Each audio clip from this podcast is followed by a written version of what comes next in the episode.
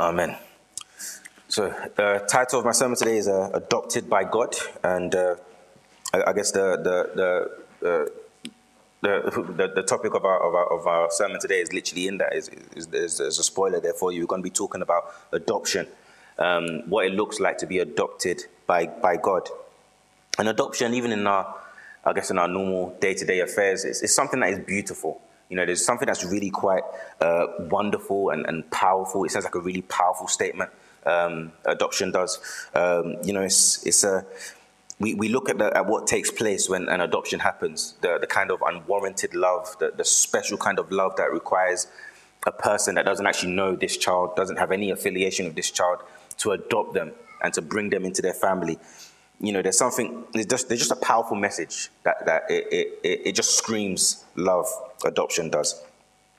And as beautiful as it is, as wonderful as it is, at the same time, it's still quite bittersweet, because what makes adoption so beautiful, what makes adoption so precious, is the fact that we have pain and we have brokenness, because adoption only makes sense in a system where there is brokenness and where there is heartache and heartbreak. That child, young or old, baby or however old, when that person is needing to be adopted, they've been born into a family or into an environment where, you know, the biological parents are maybe not fit, they're unfit, or they're unable for whatever reason, or just downright unwilling to look after their children. And so comes the need for adoption, comes the requirement for adoption. It's because of that feeling of unwantedness. It comes from that place of brokenness. In a perfect world where there's perfect families and every single family is you know, full to the brim with love and happiness, I can't go into that family and say, let me just adopt 2 of your children for you. There's no need. Like, you don't need to adopt children that are fine. It's because of brokenness, and it's because of that unwantedness that requires the need for adoption. And of course, that brokenness comes as a result of sin. We're living in a fallen world. And now, because of that, you know, we have millions. There's always a need. You know, you always hear in the adverts, you know, adopt, foster, all that kind of stuff. There's a need. There's need. There's great need for homes, for families, for mums and dads, for brothers and sisters, for that familial, as it were, ecosystem, for a child in need to be brought into, so that they can have the normal relationships that any normal child basically should have. And of course, we see that, like I said, and we marvel at the beauty and the generosity of this act to adopt a child. And that's what I want us to do today, to basically look at the adoption of God and how God has adopted us, and to marvel at that, okay? I want us to marvel at the grace and the love and the compassion that God demonstrates to us, because he also adopts us in a very similar fashion. And when we think on the doctrine of adoption, when we pause to meditate on our adoption, what it actually means, when we pull it out and we look at it in its granular form, we start to realize, you know, it doesn't take too much digging, it doesn't take too much studying to realize that the doctrine of our adoption is probably one of the most consoling, heartwarming, encouraging truths that there is in the entirety of Scripture. When we feel like we're sore oppressed, when we feel like we're spiritually depressed, when we feel like we're low, think of your adoption. And I'll come on to speak about this in a moment, or further down in my notes. But adoption, it really just kind of rekindles, you know, the flame that I've been adopted. It really does amaze you if you take the time to think about it. And it is quite weird at the same time, when we think of our salvation, that we never really quite think of our adoption. We might think of, yes, we're saved and our sins have been forgiven and we've been justified and Christ died for me. But we never really go the full length, and we never really talk about adoption. It's not really something that's spoken about. But like I said, it's probably one of the most heartwarming truths there is. And so what is adoption? What is adoption? And let's kind of start our journey into kind of teasing out what adoption is and how it can be so encouraging to us. What is adoption? In short, and excuse my pun here, because this definition is taken from the Westminster Shorter Catechism, but in short, adoption is an act of God's free grace whereby we are received into the number and have a right to all the privileges of the sons of God. So when the Apostle Paul, and he speaks of adoption, we read Romans 8, there's Ephesians 1, Ephesians 2, where he speaks again of adoptions. We've been given a spirit of adoption. He speaks very often about adoption. And when he says adoption, the word literally there means to be placed. It's a placing. You pick up and you place. That's what adoption means. So we've been placed, when we've been adopted by God, we've been placed into another. We've been placed into something, and now we belong to something else. So adoption essentially is the gracious act of God wherein he justifies the sinner as his beloved child. That's what adoption is. He justifies a sinner and makes him his beloved child. As a result, we're called sons and daughters of God. Sons and daughters of God simply because of adoption. And so, therefore, when you think of adoption, you can't think of adoption in its independently, because adoption is part of the eternal plan of salvation. You think about justification, and we're gonna go through all of this. We're gonna kind of do a quick journey of how we're saved. But you think of adoption, and it's rooted firmly in the eternal plan of God's salvation.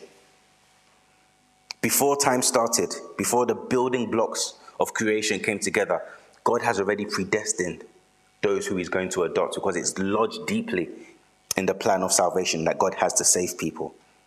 God wanted and desired us to be his children even before he created the world. And so, like I said, as part of my introduction, this is going to be quite a lengthy introduction, so do bear with me. But as part of that introduction, let's kind of go, like I said, on a quick tour and look at the milestones that happens when a person is saved, when the plan of salvation unfolds. What happens in a person's heart? What happens in their mind? How is a person saved? What is that journey? What does it look like? Let's kind of cross off those key milestones. Well, where else do we start other than the fact that we are born in sin? Every person, creature, man or woman, young or old, born into sin. Everyone is fully sinful through and through, completely sinful. Every single person, every single aspect of that person is sinful. From his mind, to his actions, to his heart, to even his good works. Everything stained by sin. That's why you can't really even find, we can't even really find people to be, truly altruistic as well, because even their good works are stained and tainted with sin. Our good works are but filthy rags before our holy God, is what the scripture says. Before God, in the days of Noah, destroys the earth, what does he say to himself when he looks at creation? The wickedness of man was very great in the earth, and every intention of the thoughts of his heart was only evil, continually. Just bound up in wickedness, continuous, just absolutely depraved. And it's not just external, it's not just in the things that we do, but it's our nature. Like I said, we're born in sin. It's our very nature. It's our very makeup. It's our very DNA. To be sinful. Our nature is to be sinful. If I've got a zebra and I've got a lion and I lock them together in a cage, now forget the fact that the lion might probably eat the zebra, just allow my story to make sense. I've got a zebra and I've got a lion in a cage. If I put some meat or some steak or something into the cage, the lion is probably going to eat the steak, and the zebra is probably going to eat some grass or whatever is around and stuff like that. That's normal, because it's its nature to kind of eat meat. That's fine. If I take the zebra out and I paint the zebra like a lion, so it doesn't look black and white, it looks like a lion. It is a lion. And I put it back into the cage of the lion and I put steak in there again, the zebra is not going to eat the meat. It's still going to eat the grass, because the nature of that zebra is to be a herbivore. It eats grass, that's its nature. It doesn't eat meat. It's the same thing as us. It doesn't matter how we dress ourselves up. It doesn't matter how we kind of improve ourselves or improve our settings. It doesn't matter what country you might be placed in. It doesn't matter what life opportunities you have or you don't have. It doesn't matter what level of education you have, how intellectual you are or unintellectual you are. It doesn't matter what kind of role models you've had around in your life, whether you've had a great father or a great mother, whether you've had wealthy people in the industry and they've fed you with information from a young age. It doesn't matter. Your nature is still to be sinful. Our nature is sinful. Man's nature is to be sinful. Can a leopard change its spots for stripes? Then neither can you do good who are accustomed to evil. It's our very nature to be sinful. And because we are completely dead and ruined in our sins, it means that we can't, even if we wanted to, we still cannot come to God of our own volition because we're sinful. We do not desire God. We've been blinded by the God of this world. And so even if the light of the gospel was shed there, was right in front of us, blinding us almost, we still wouldn't even come because we're dead in our sins. And so spiritually, we're orphans. We're left orphans, spiritually speaking. Our sinful nature has left us but mere orphans. And so you look, after a war takes place, what's left behind? It's a land that's laid waste and buildings destroyed and lack of resources. And there's a lot of orphans. There's a lot of children that have lost parents. And there's a lot of need and there's a lot of poverty. And that's us. Our world has been ravaged with sin. And it's left a lot of brokenness. It's left a lot of orphans. It's left a lot of needy people. It's left a lot of people that are in need. It's left a lot of people that are in need. And so God, seeing our sorry estate, God seeing us in our sins, starts the plan of salvation and he regenerates us. What do you mean by being regenerated? He gives us a new spiritual life from within. Within is what he gives us. He gives us a new spiritual life. He brings that person to a new life. And so another word that we're probably more familiar with to regeneration is to be born again. You start again, basically. Spiritually speaking, you're born again. You're given a new nature. Your nature before was to be sinful. Now you're given a new nature. God gives you a new nature. And this one is distinguished from the first birth. The first birth is what brought you into sin. This second one is what brings you into life eternal, because you're born again. So at regeneration, we're changed and we're transformed. That's what God does in regeneration. He changes our heart so that we're not sinful anymore. We're actually more, we seek to please God with a new heart. It's absolutely necessary, like I said, because there's no other way for us to actually start pleasing God unless our heart is changed. Let me go back to the zebra analogy. It doesn't matter even if, to that zebra I'm saying, listen, if you eat the meat, you'll be strong, you'll be active, you'll be fast like a lion. You can't reason with it because its nature is not interested in the meat. The very nature of the zebra must be transformed from being a herbivore to being a meat eater, whatever the right phrase for that is. Unless that happens, that's when it will be interested in the meat. Unless our heart is changed, unless our nature is transformed, that's when we become interested in God. And that's what happens at regeneration. The heart is changed from being black and dark and uninterested in God to now being alive and now being fleshy. It goes from a heart of stone to being fleshy. It's able to receive now and it's able to trust in God. And so God must come to us. We cannot go to him. God must come to us and he must regenerate our hearts. And when he does that, he justifies. And once he's regenerated our hearts, he justifies. He justifies our hearts. It's not an issue. It's not when we're regenerated. It's not as if we're given a brand new. We're given a clean slate. We turn the leaf, and now we can start going again. Now that we've got the nature that works, as it were, we need more than that because we'll just go straight back into our sin. God must justify. And what does God do in justification? In a judicial sense, it simply means that you've been declared not guilty. When you go to court for whatever offense you've committed, there's two verdicts. It's guilty or not guilty. Courts, justice, it doesn't operate in hybrids. It doesn't say you're 60% guilty and then 40% innocent and then, we'll kind of figure stuff. There's one question, guilty or not guilty, what are you? You either leave as a free man or you go to guilty you go to prison as a guilty person. The same thing with us. When we stand in God's court, are you guilty or not guilty? When you stand before God, the holy and just judge, there's one question. Have you sinned? Have you not sinned? If you have sinned, you're guilty. If you haven't sinned, you're not guilty. But who of us can obviously raise our hands and say, hey, God, no, that doesn't apply to me, I've not sinned. We're all guilty. Everyone is guilty. We've all been born into sin. But God looks at us in his court as he's judging us and he says, you're free to go. Not only that, you're forgiven. You're free to go and you're forgiven. And not only are you forgiven, you're blameless, meaning you've never broken my law. And not only that, not only are you blameless, he says you're perfect. You're righteous in the sense that you've not only not broken my law, but you've upheld my law. You've actually obeyed it perfectly. Every single detail of my law everything in your mind, in your heart. You've obeyed it perfectly. And the perfect holy judge is looking at you and he's saying you're justified. And you're thinking, but you're trusting in Jesus Christ. That's why you're justified. That's what makes it all make sense. In that justification, we've been declared not guilty. All the charges have been dropped because Jesus Christ comes in to the courtroom, as it were, and he says, God, you've punished me instead of him. And where I've had no sinful nature of my own, where I've not committed any offenses, where I've upheld your law perfectly, I've transferred that to said man, said woman, and they now have that righteousness imputed unto them. And I have died in their place. Instead of them dying, I've died. Instead of them dying, I've died. And that is justification. He has paid the debt by dying for our sins. He has paid the debt by dying for our sins. So that is my introduction. Thanks for bearing with me. And that's what brings us to our adoption.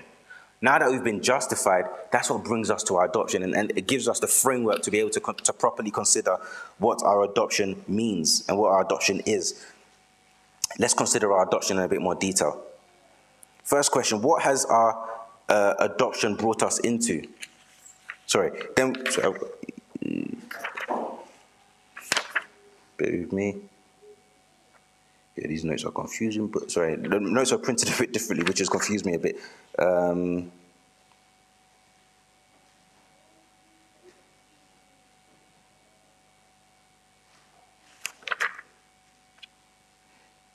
Yes, let's press on.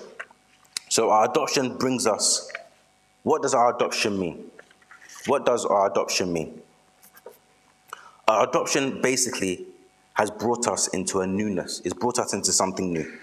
You think about it. When a child is adopted, when a child is brought from their life of being an orphan, when a child has been brought from their life of being unwanted, unloved, everything from that particular moment changes. Everything from that very particular moment changes. That person is brought into a new family.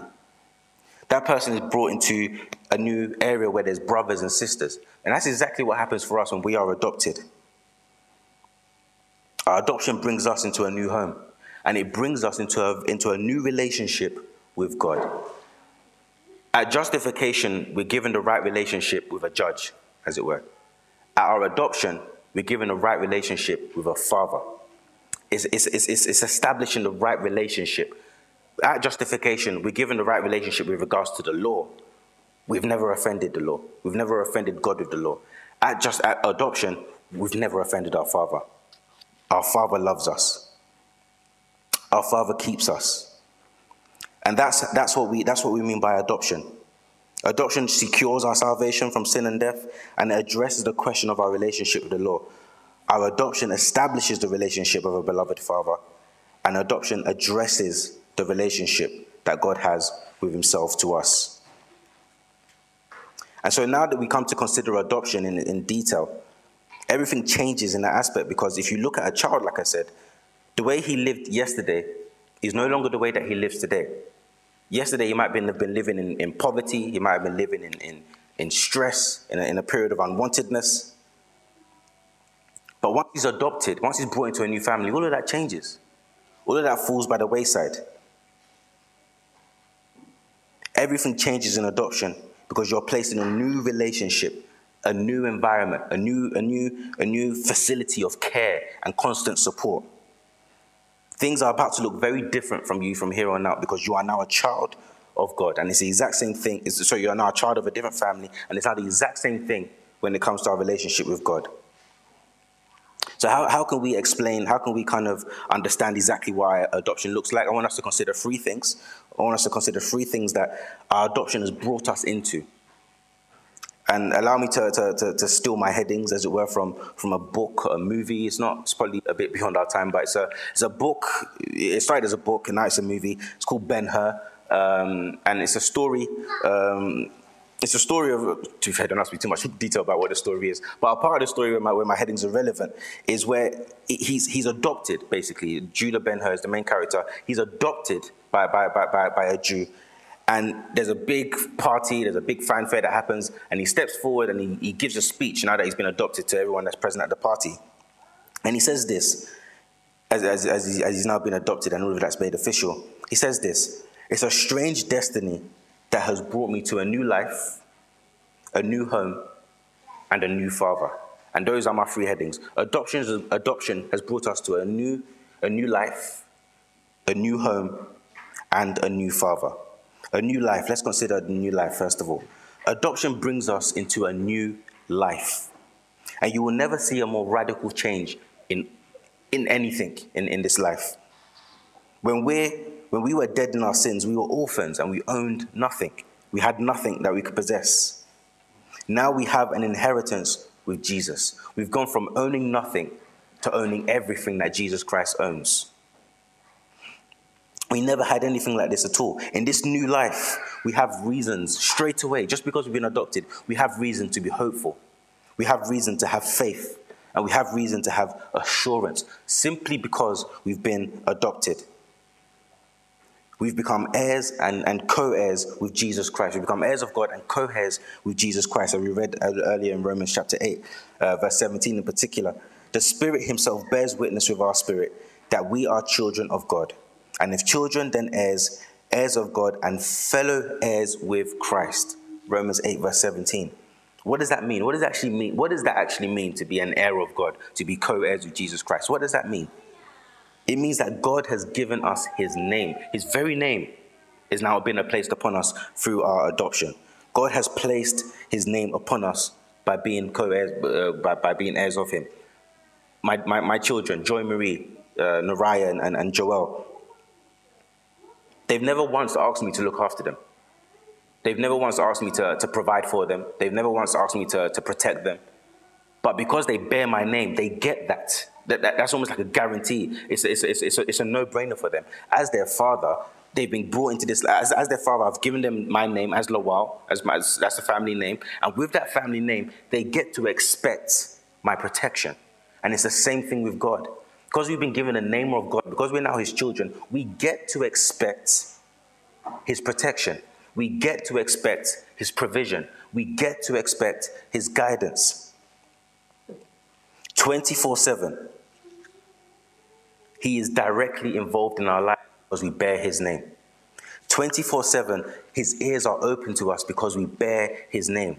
If God has never ignored Jesus Christ, if God has never turned Jesus Christ away, if God has never despised Jesus Christ, being co-heirs with Jesus Christ, we get the exact same. God will never despise us because we're co-heirs with Jesus Christ. And everything that Jesus Christ gets, now that we've been adopted, we get. That's what it means to be a co-heir of Jesus Christ. Not only that, we've been given a new inheritance in heaven. A new inheritance. Like I said, we've gone from living a life of poverty, we've gone from living a life as an orphan, and now we've given a full inheritance in heaven. We're given a full assurance that one day we will come to inherit everything that God has set aside for us as his beloved children. And that inheritance is not something that we have to protect ourselves. That inheritance is not something that we have to work up for ourselves and be strong and be diligent to kind of protect and make sure that it doesn't get ruined. That inheritance is stored away for us, as First Peter says. It's stored away in heaven. It's imperishable. It's undefiled. It will not fade away. No one can break in. No moth can come and make it rusty. No one can come and steal it away. That inheritance of glory, that inheritance of heaven is securely safe by God himself. And that's the life that we've come into. What else do we have in our inheritance, in our adoption? In our new life, we have the Holy Spirit. We have the Holy Spirit. All who are led by the Spirit of God are sons of God. Romans 8:14 that we read again in our scriptures. Before, we lived according to our nature, like I mentioned before. We lived according to our nature. Everything that our nature dictated to us, everything that our nature wanted us to do, we did straight away. But now that we've been adopted, we live in accordance with the Spirit. And what does the Spirit do? The Spirit doesn't want us to live according to the flesh. The Spirit wants us to live according to truth. The Spirit wants us to live according to what pleases God. The Spirit wants us to do a full 180 from our sins and from our self-centeredness. And it wants us to live in a way that is pleasing to God. That's what we have now that we've come into the newness of life. That's what we have now that we've come into adoption.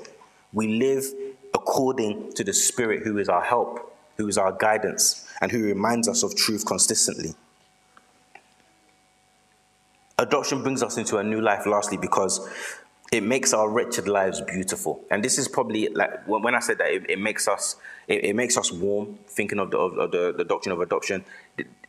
This is part of it. The new life that we're given is beautiful. It is so beautiful.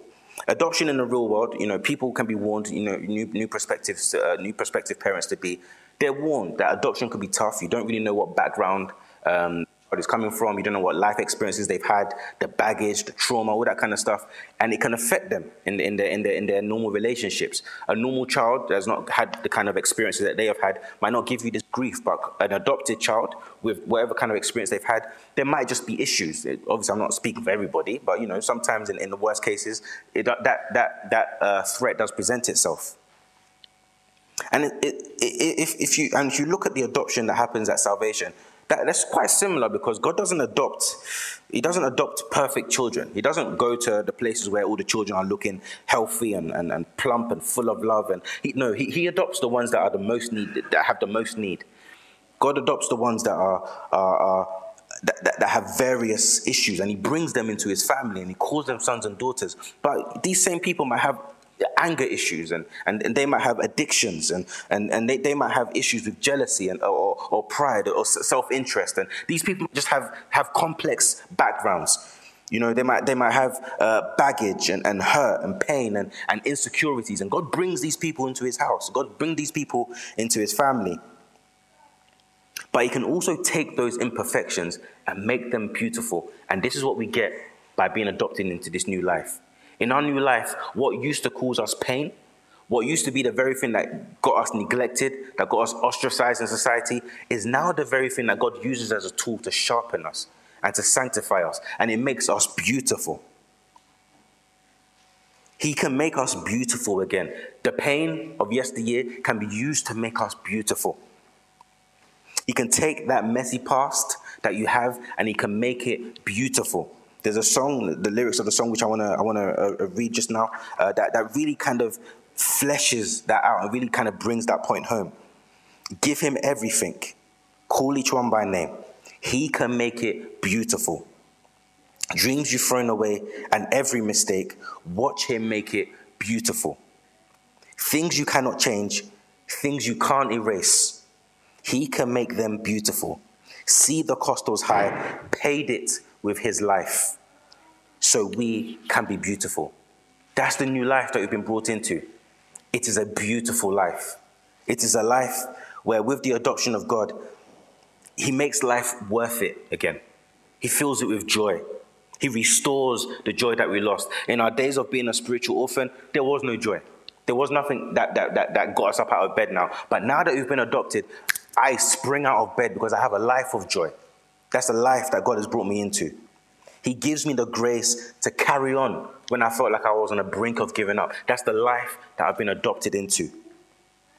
He instills in you the hope to believe again, to believe again, because that's the life that you've been adopted into. It's a beautiful life.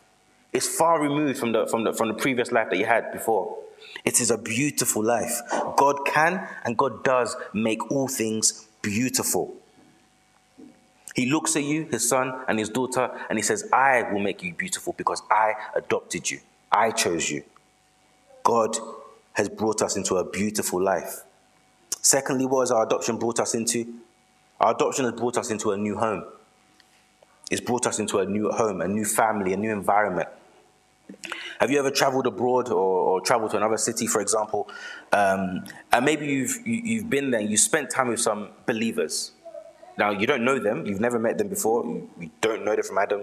You're being there is the first time that you've met them. You've conversated with them and set your eyes on them. They may look nothing like you, speak a different language. Their culture is different. The things that they eat is different. But because you have that shared connection with God, because you have that shared love for God and love for His people, because you have the same perspective on life and of the world, because you're both adopted by God, straight away you have a connection with that person.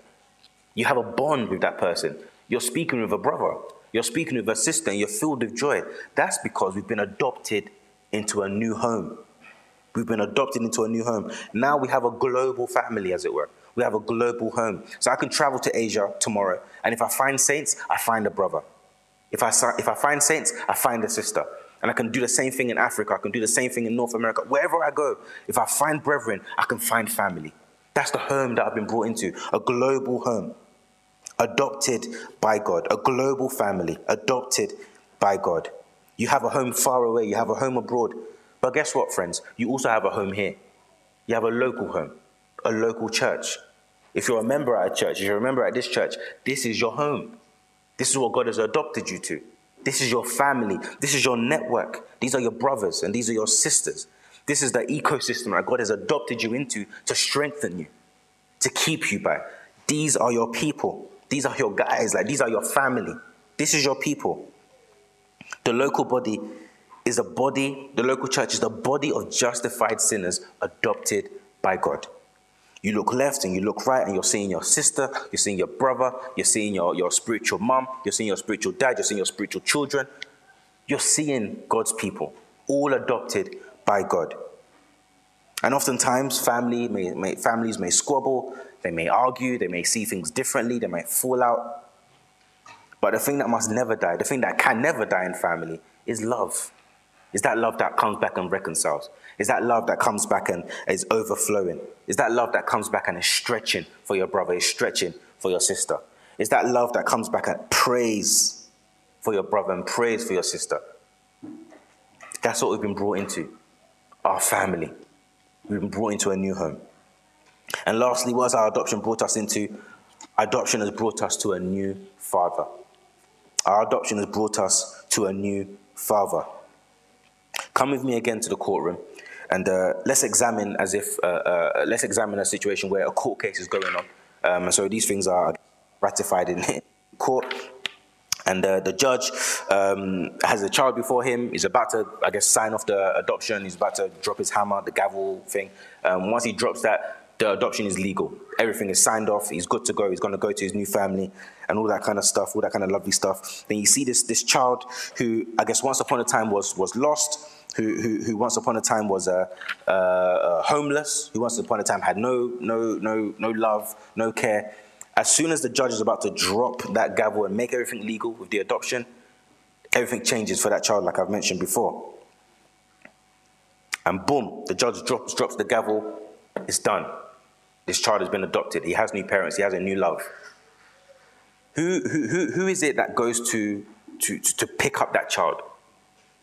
Who is it that goes to, I guess with joy and tears even, picks up that child and cuddles and embraces that child and says, like, I've looked forward to this day for so long? Who is it that does that? Who is it that's just brimming with pride and brimming with joy? It's not the judge. The judge doesn't do that. The judge has done his job. It's the father. The father comes to that child that's now been adopted and embraces him like his own. Why do I say that? What's my point? It's great to be right with the judge. It's great to be justified. But it's much greater to be loved, adopted by the father. A judge can acquit you, but it takes a father to adopt you. It takes a father to let you know that love, to let you know that newness, to let you know that warmth. What's so rich about love? What's so rich about adoption? That's the father's job. That's the father's job. And that's exactly what adoption gives us. It gives us a new father, a brand new father, a father like we've never had. A father like we've never, ever had. A father who would literally turn the world upside down just to have you, just to have just you as an individual. You need to be convinced and you need to believe this is true, that if you was the only person in the entire world that ever sinned, God would still go to the full length of sending his son to come and die just for you, because that's how much he loves you. That's the father's love. And that's what's demonstrated to us in adoption. He would still come and seek you. He will still come and find you. He will still come and lift you. He will still come and place you into his family, because that's the love of the Father. That's the love, that's the family that we've been brought into. To have the fatherliness of God, as it were, is everything. And that's what we have right now as we've been adopted. When calamities and troubles befall you, it's the love of the Father that brings you to prayer, isn't it? When troubles come upon us like a flood, we lift our gaze and we stretch our arms, as it were, to the love of our Father. to the help of a father. When the unfortunate events of life, like death, come and it takes our loved ones, our family members, it's the Father that we go to for empathy. It's the Father that we go to for consolation. It's the Father that we lean on for support. That's the Father. That's the new life that we've been brought into. We've been given a new Father. We didn't have that in the past. When there was pain in the past, when there was hurt in the past, when there was death, we mourned, but there was nothing that we could do with that mourn. The pain just kept getting deeper, and the trouble just kept spiraling out of control. But now that we have a new Father, that pain brings us, it takes us somewhere. It takes us to the loving embrace of a Father. There's purpose in pain now, and that's because we have a new Father. We do not mourn like the world mourns because we have a new Father. We have hope. That's what we've been adopted into. That's what we've been adopted into. We have a Father who is always approachable. Always approachable. The word says, draw near with confidence to the throne of grace so that we may receive mercy and find grace to help in time of need. Now we are able to cry, Abba, Father. Before we might have cried, and we just cried in our pillow. We cried ourselves to sleep. We've cried with no sense of relief. Now we cry, Abba, Father. We cry to our Father in heaven. We have a Father who is patient. We have a Father who is patient. Now that we've been adopted, we have a Father who is patient. I'm quickly scanning the room. I'm sure fathers, mothers as well would echo the same thought when I say that children can oftentimes challenge your patience. They can test your patience. Children are specialized in doing that. Children will oftentimes make mistakes, and they will oftentimes offend their parents. They will do things that are just annoying. They will do things that are weird. But that's children for you, and you have to be patient with them, and we try to be patient. But God doesn't have that challenge. God is patient. God is long-suffering. God is full of mercy. That's the Father that we have. He is full of mercy. He is kind. He has a never-dying ability to just forgive. Every single day he forgives. And even though we've been adopted into this wonderful new life, and we've been adopted into this wonderful, wonderful new home, sometimes we still act a bit weird, and we still go back like a dog returns to his vomit. We still go back to our former days of poverty and being an orphan and living in sin. And sometimes we do that. Even though we've been given this wonderful gift of love by God, we still do the unimaginable and return to our sin. But God is patient. God doesn't shut the door behind you when you leave. God is patient.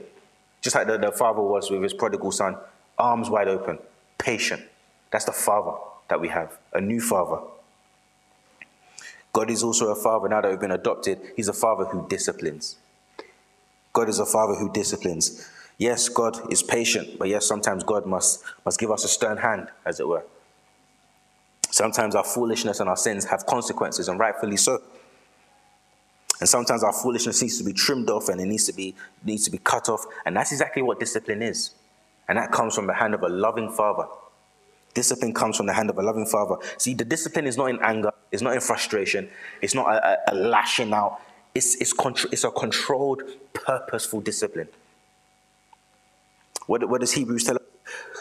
God disciplines the ones that he loves and chastens those he has received as sons. That's what the Father does. He disciplines us in love. He disciplines us because he loves us.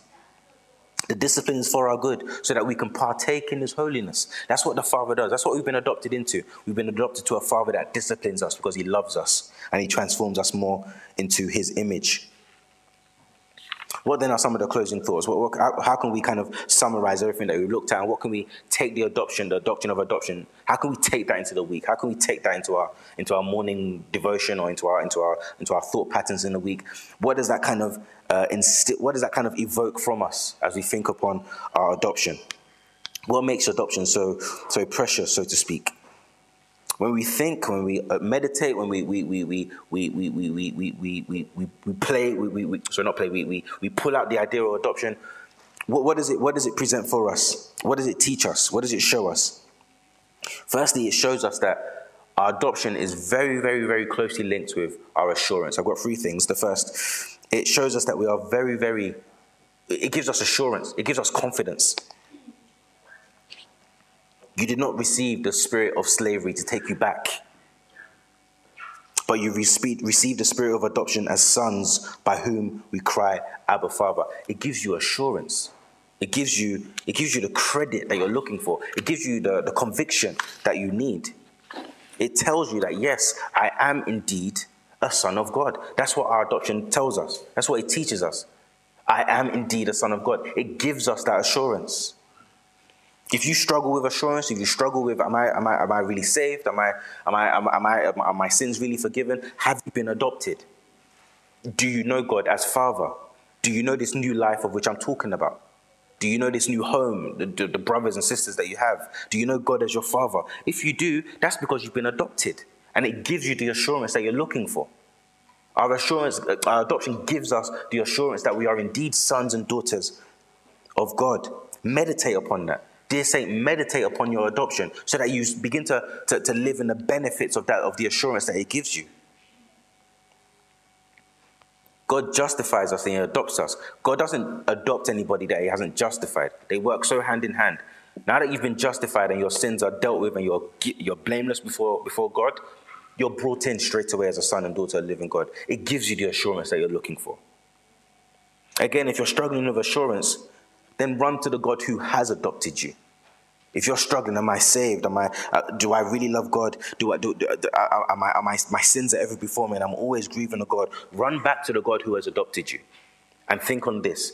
If you didn't do anything in the first place to warrant your adoption, God still adopted you in the first place. How can you therefore do anything to unwarrant that adoption? You wasn't there dealing with the legal transactions that needed to be done. So when a child is adopted in real life, he's not putting kind words into the judge's ear. He's not the one that's convincing. He's not the one that's putting his best foot forward. This is why I feel like I should be adopted. You know, I can mesh very well with a family. I've got this education behind me. Nothing. He's not there when the parents are coming, or the prospective parents are coming, and they choose and they discuss amongst themselves, should we adopt A, should we adopt B? That child is not present. That child has nothing to do with his adoption process. He puts on his fine clothes on a said day, comes to court, the judge ratifies it, adopted. He had nothing to do with his adoption process. He didn't visit his prospective parents and say, I'm in need of adoption. The same thing with God. We didn't come to God and say, Lord, do you fancy adopting me? God adopted us by grace. God came to us and adopted us of his own volition. If that same God adopted you before you did anything, it clearly shows that your adoption is lodged firmly in his immutable plan. That plan that cannot be changed. That plan that was fully detailed. That plan that was fully completed before even creation was started. That plan was always going to happen. What can you possibly do now? And that's why we read the entirety of chapter 8. Paul challenges everything. What can possibly separate you from the love of God? How does thinking on the adoption of God not give you the assurance that you're looking for? God has adopted me. God has made me his own. God has made me his son. He's made me his daughter. What can I possibly do now to undo that? I didn't do anything to deserve it in the first place. I cannot do anything to undo it now. The blood of Christ cleanses us from our sins, but it has also changed our relationship with God. We've gone from enemies to sons and daughters of God. Unless God changes that, nothing is changing it. It gives us assurance. We have assurance of our salvation. We have confidence. Secondly, what else does our adoption teach us? Our adoption teaches us that the whole process of adoption is an indescribable display of love. You will never find a more vast, a more wonderful, a more generous display of love. Like I said right at the beginning of the sermon, there's something that we admire. There's something that we love to see in adoption because it presents for us that special kind of love of parents just deciding to adopt a child that they didn't know, taking on their challenges, etc. It's the same thing with the gospel. The same thing with our adoption into the family of God. 1 John chapter 3 verse 1 tells us, "See what kind of love the Father has given to us, that we should be called children of God." John is marveling at this love. Why should we be called children of God? Why? Why should we be called children of God? And take a moment to ponder and to actually think through that question, to actually let it do the rounds in your mind. Why should you be called the child of God? What have you done? What have you done to deserve the qualification to be called the child, the son, the daughter of God? You've done nothing. Sinful by nature is what we are. Dead in our sins, spiritual orphans. What is possibly lovable in us? Nothing. This is a love, adoption speaks of a love that cannot be explained, that cannot be fully understood. Paul prays for us to be strengthened to know the love of God that passes understanding. Paul is saying, here is the love of God. Know it, but you're not going to know it anyways. Because it's too vast. It's too big for us. It's too deep. It's too wide. It's too high. This love of God, and forgive me for a proper lack of terms, it's not logical. It doesn't make sense. We can't compute it. It's beyond our minds. The love is too big. It cannot be replicated. It cannot be copied. We cannot love the way God loves us. It's not in our nature to. Now, he can teach us and we can do it imperfectly, and he continues to sanctify us. But we cannot love that way. It's such a foreign thing to us. But God has shown us that in adoption. He has loved us. You bring me a saint that has spent the entirety of his days. He's now old. He's in his 70s, 80s, but he's been saved in his youth, and he's known the love of God from his early days, and he's lived in it. He's studied it. He's experienced it. He's felt it, and he knows the love of God, and you just see it radiating from his life. And now that he's in his old age, and he can just speak wonderfully about the love of God because he's experienced it for so long. And, you know, I look at that man and I praise God for that man's life and just what a rich life he's lived. But I look at that man and say, the 70, 80 years that you spent in God's love, we're still about scratching the surface. God's love is so deep. That's what we have eternity for. Eternity is not even too long enough to understand God's love. So vast is his love. And that's exactly what adoption teaches us. God loves us. God loves us. It's demonstrated to us in adoption. And finally, adoption is an act of grace. Adoption is an act of grace. When we adopt, when humans adopt, you can be persuaded, we can be convinced, we can be reasoned with, you know, why we choose person A over person B, why we decide to adopt this child over that child. Maybe this child is a bit more easier, doesn't really have a lot of issues I can foresee.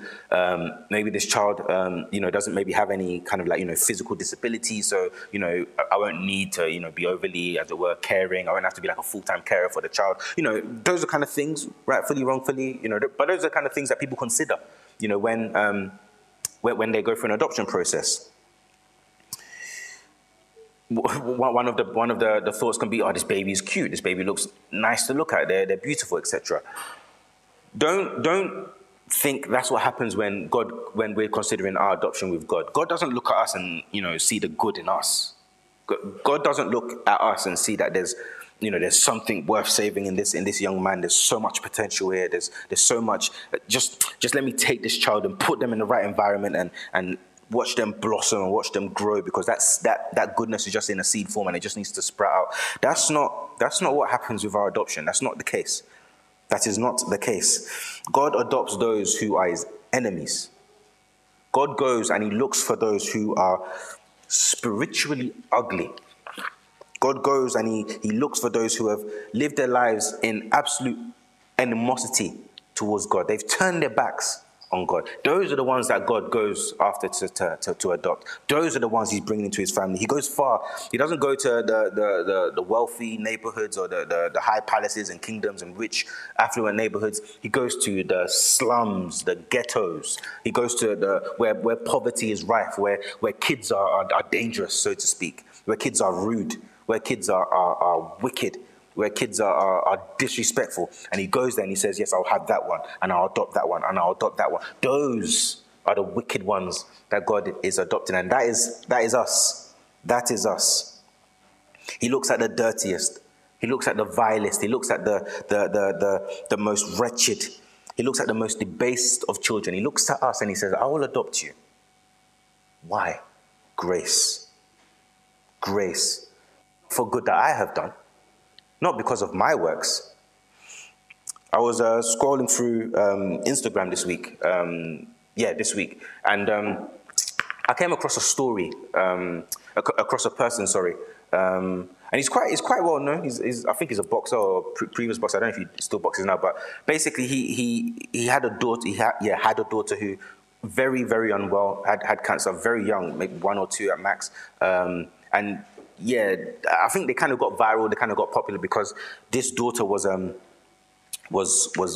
sick, and essentially this man is kind of recording and I guess detailing his experience, his life with this child. He's recording videos with her. He's kind of just dancing with her. He's sharing, these last moments with his daughter, who undoubtedly is probably going to die because the form of cancer that she has is quite aggressive, and she's probably not going to survive it. And I'm scrolling through Instagram, and it's not even the video per se, because to be fair, he has lots of videos and he's always popping up here and there. It's not even the video per se that grabs my attention. It's the caption. So I see the caption, and the caption reads verbatim. So I was just looking for the quote. The caption reads verbatim. He's lost his daughter now, by the way. So it's actually a very sad story. Very sad. So he's lost his daughter. And me knowing this, when I see the caption, it says, "I'm not scared about death anymore." He says this. "I'm not scared about death anymore. My only true fear in life is not doing enough on this earth while I am present to earn my place to be with my daughter again in heaven." And I thought, no, you've got as painful as this story is, you've got it wrong. That's not what brings you to salvation. It's not your works. That word "earn," you can't earn it. It's of grace.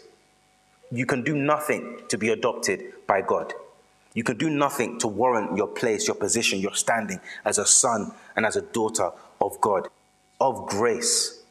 Unless that man, I'm not going to mention his name, unless you hear, unless whoever is watching me online, unless you process and come to the realization, the humble realization, that my adoption is of grace, you have nothing.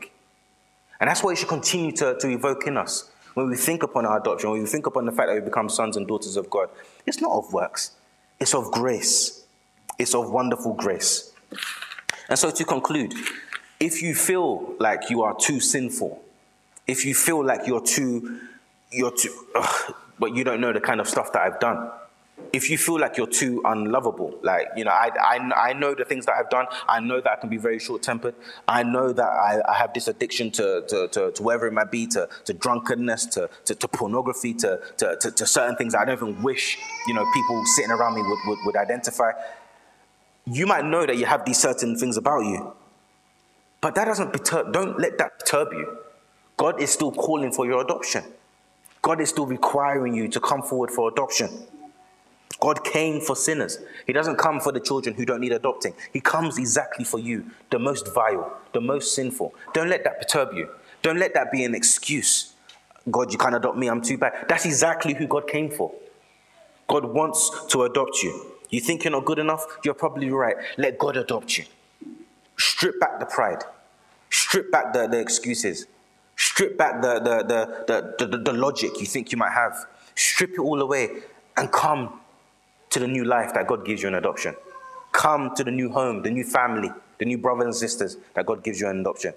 And come to the new Father that you will get in God through adoption. Amen.